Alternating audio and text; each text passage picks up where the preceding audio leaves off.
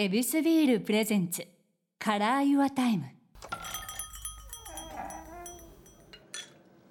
どうでしたかその門でのあの修行というのは？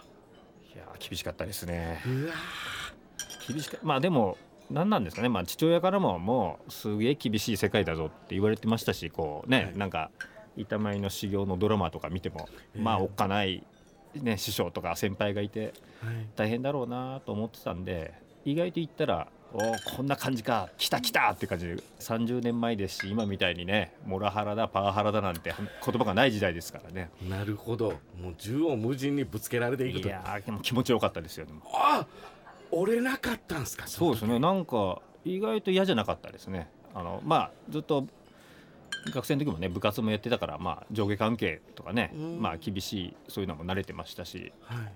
ななんか意外とまあ毎日怒られてまあ散々朝から晩までねしごかれましたけれどもでもまあ毎日毎日あ今日はこういうのができるようになったなみたいなこうどんどん自分がこう料理が上手になってるっていうのも感じましたしね。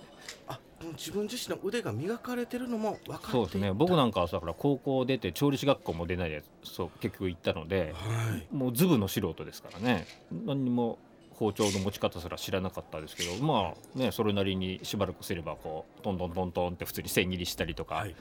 できるようになってるじゃないですか、これはやっぱり手取り足取り教えていただけるもんなんでまあ、すか教えてくれないですよそんなのもう。見て覚えろですからね。最初はもうだから包丁もも持たせてもらえないですけどね。魚の鱗取ったりとか大根おろしたりとかお米研いだりとかそんなのばっかですけど。ただまあ空いたところでちょっとだけこうやらせてくれたりとかするんですよね先輩が。あその時ちょこちょこっとただそんなじゃあ今日はこれをやろうかとかそんな優しくないですよ。どんな感じなんですか？一瞬だけちょっとだけお前やらしてやるよ笠原みたいな。ほう。でもそんなもんですよ。下手くそだとあもうやっぱいいやみたいに言われる。でもたまにですねうん。こういつもその担当の場所の先輩が風邪ひいて休んだとか。あとまあ昔で言うと本当ですねはい。先輩が逃げたとか。ああなるそうほどそうするとですねやっぱし人手がないんで急に言われるんですよ「笠原お前横で毎日見てたからできるだろう」と。はい「やってみろよ」って言われてそこでできないと「あやっぱもうお前やんなくていいや」ってもう一生やらせてもらえないですよね。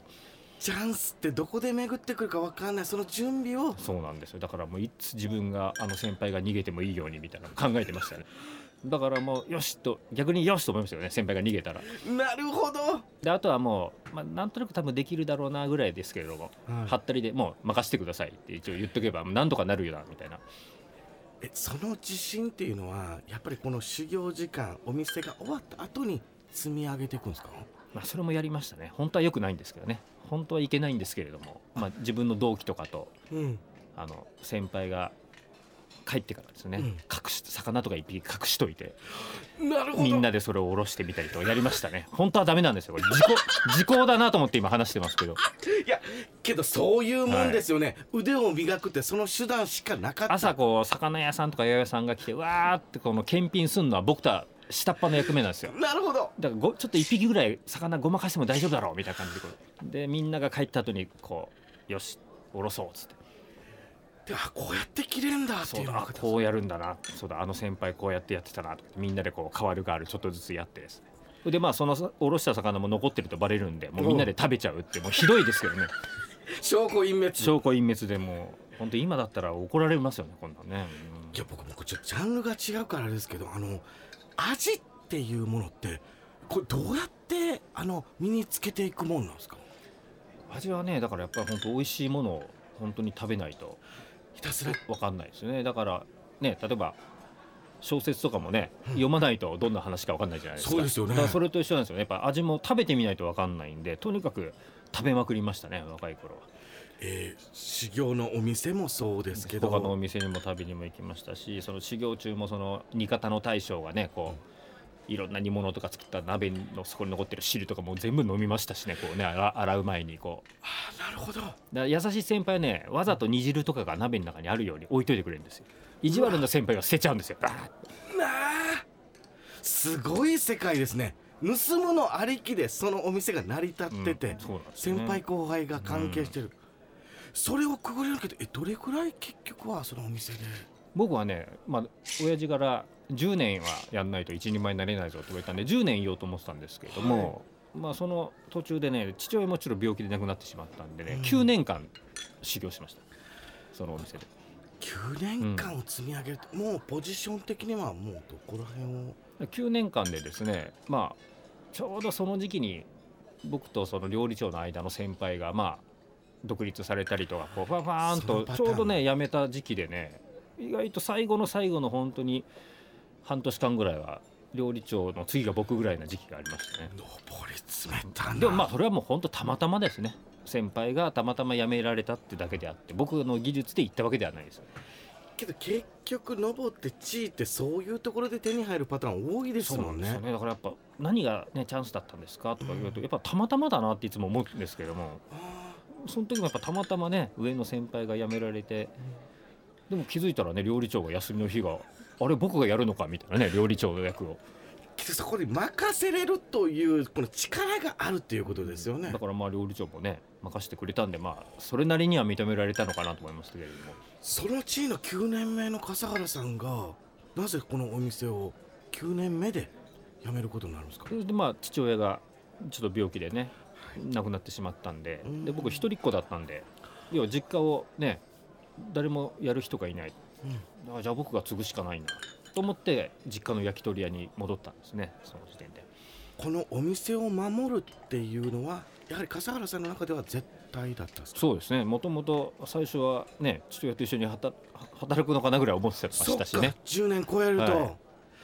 じゃあその夢目標は叶えれなかった、そうですね。父親と一緒にお店をやるのは叶えられなかったんですけれどもまあ親父のね看板を継いでまあ2代目ということでね、はい。その地元の焼き鳥屋を継いでまあやれたっていうのは良かったですけどね。この急に親父さんのこの味を違う店で修行された笠原さんが継ぐっていうのってこれできるもんなんですか？あの最初はねあの全然こうなんていうんですかね全く違うやっぱね同じ料理屋でもやっぱやってることが全く違うんではいまいち噛み合わなかったんですけれども、うん。でもやっぱ面白いもんでちっちゃい頃食べてたんで父親の味はなんとなく再現はこうできましたね。これ味の記憶っていうのはやっぱりすごいですね。ありましたね。散々父親がねお弁当とか入れいやお店の余り物を入れてくれてたんでね。まあそれもありましたしあとはあの父親がね亡くなってからたまたま父親のお部屋とかをこう掃除してたらこう古いノートが出てきて、ええ。ノートがバインダーみたいなのが出てきて。はい。で親父が自分の修行時代のことがいっぱい書いてあってあすごいな。昔の料理のレシピとか書いてあって。で最後の方にね新しいところがあったんですよ。ページが。ページが。そこだけ綺麗な紙で。はい。でそこにねその要は自分の焼き鳥屋の自分のお店で実際こう出してる料理のこう割合とか作り方が全部ピシッて書いてあって。細かく書いてであった。多分あれは親父が僕の継いだ時用に書いといてくれたんだなと思いましてね。やっぱりもうそこはピーンと来ましたね。もうどう見ても新しいところでね多分入院中とかにこれ書いてくれてたのかなと思ったらやっぱちょっとその時は泣きましたね。うわー。だったらなおさらこのお店を俺がやらなきゃという。そうなんですよ。だからもうめっちゃくちゃ繁盛店にさせてやろうと思いましたねうわー。ねその時にスムーズにこのお店って2代目スタートできるもんなんですか？これでね最初のね半年ぐらいはねみんな来てくれるんですよね。うん。やっぱ親父の時代の常連さんもよ,、ね、よしお前が継いだのか正弘頑張れよ、ね、応援するからね。って来てくれるんですけど、やっぱりうちの親父と喋るのが楽しかった人はねだんだん来なくなっちゃうんですよね。えー。ちょっとずつちょっとずつ。毎日来てた人が週に1回になり月に1回になりみたいな感じでこうちょっとずつこうフェードアウトしていくというかね、えそれはやっぱり答えっていうことなんですか、うん、だからやっぱこう同じ味出しててもお店ってやっぱダメなんですよね。その店の人に会いに来るというか。なるほうん、それど、を感じましたね。だから同級生とかも最初はね面白がって来てくれたんですけれども。やはい。っぱり同級生なんかだとその時代だとやっぱチェーン店の居酒屋で飲む方が安くつくわけですよね。ああなるほど、はい。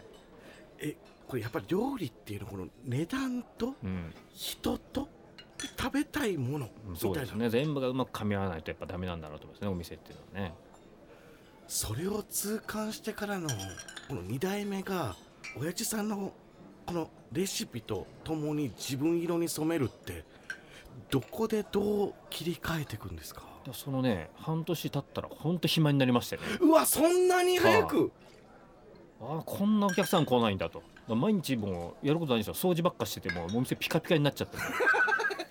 偉いなちゃんと。そうなんですよ。はあこれ多分もうちょっと貴重な話をちょっといっぱい聞かせてもらいました。あのボリューム2もあるんです。そうなんですか？そうなんです。すいません。いっぱい聞かせてもらいました。お時間大丈夫です？全然でじゃあちょっとビール一杯飲んでいいですか？はい、もう一缶開けてくださいぜひ。はい。ボリューム2でもお付き合いいただけたらと思います、うんめちゃくちゃ付き合いますんで。ありがとうございます。えー、笠原正宏さんの休日トーク続きはまた来週。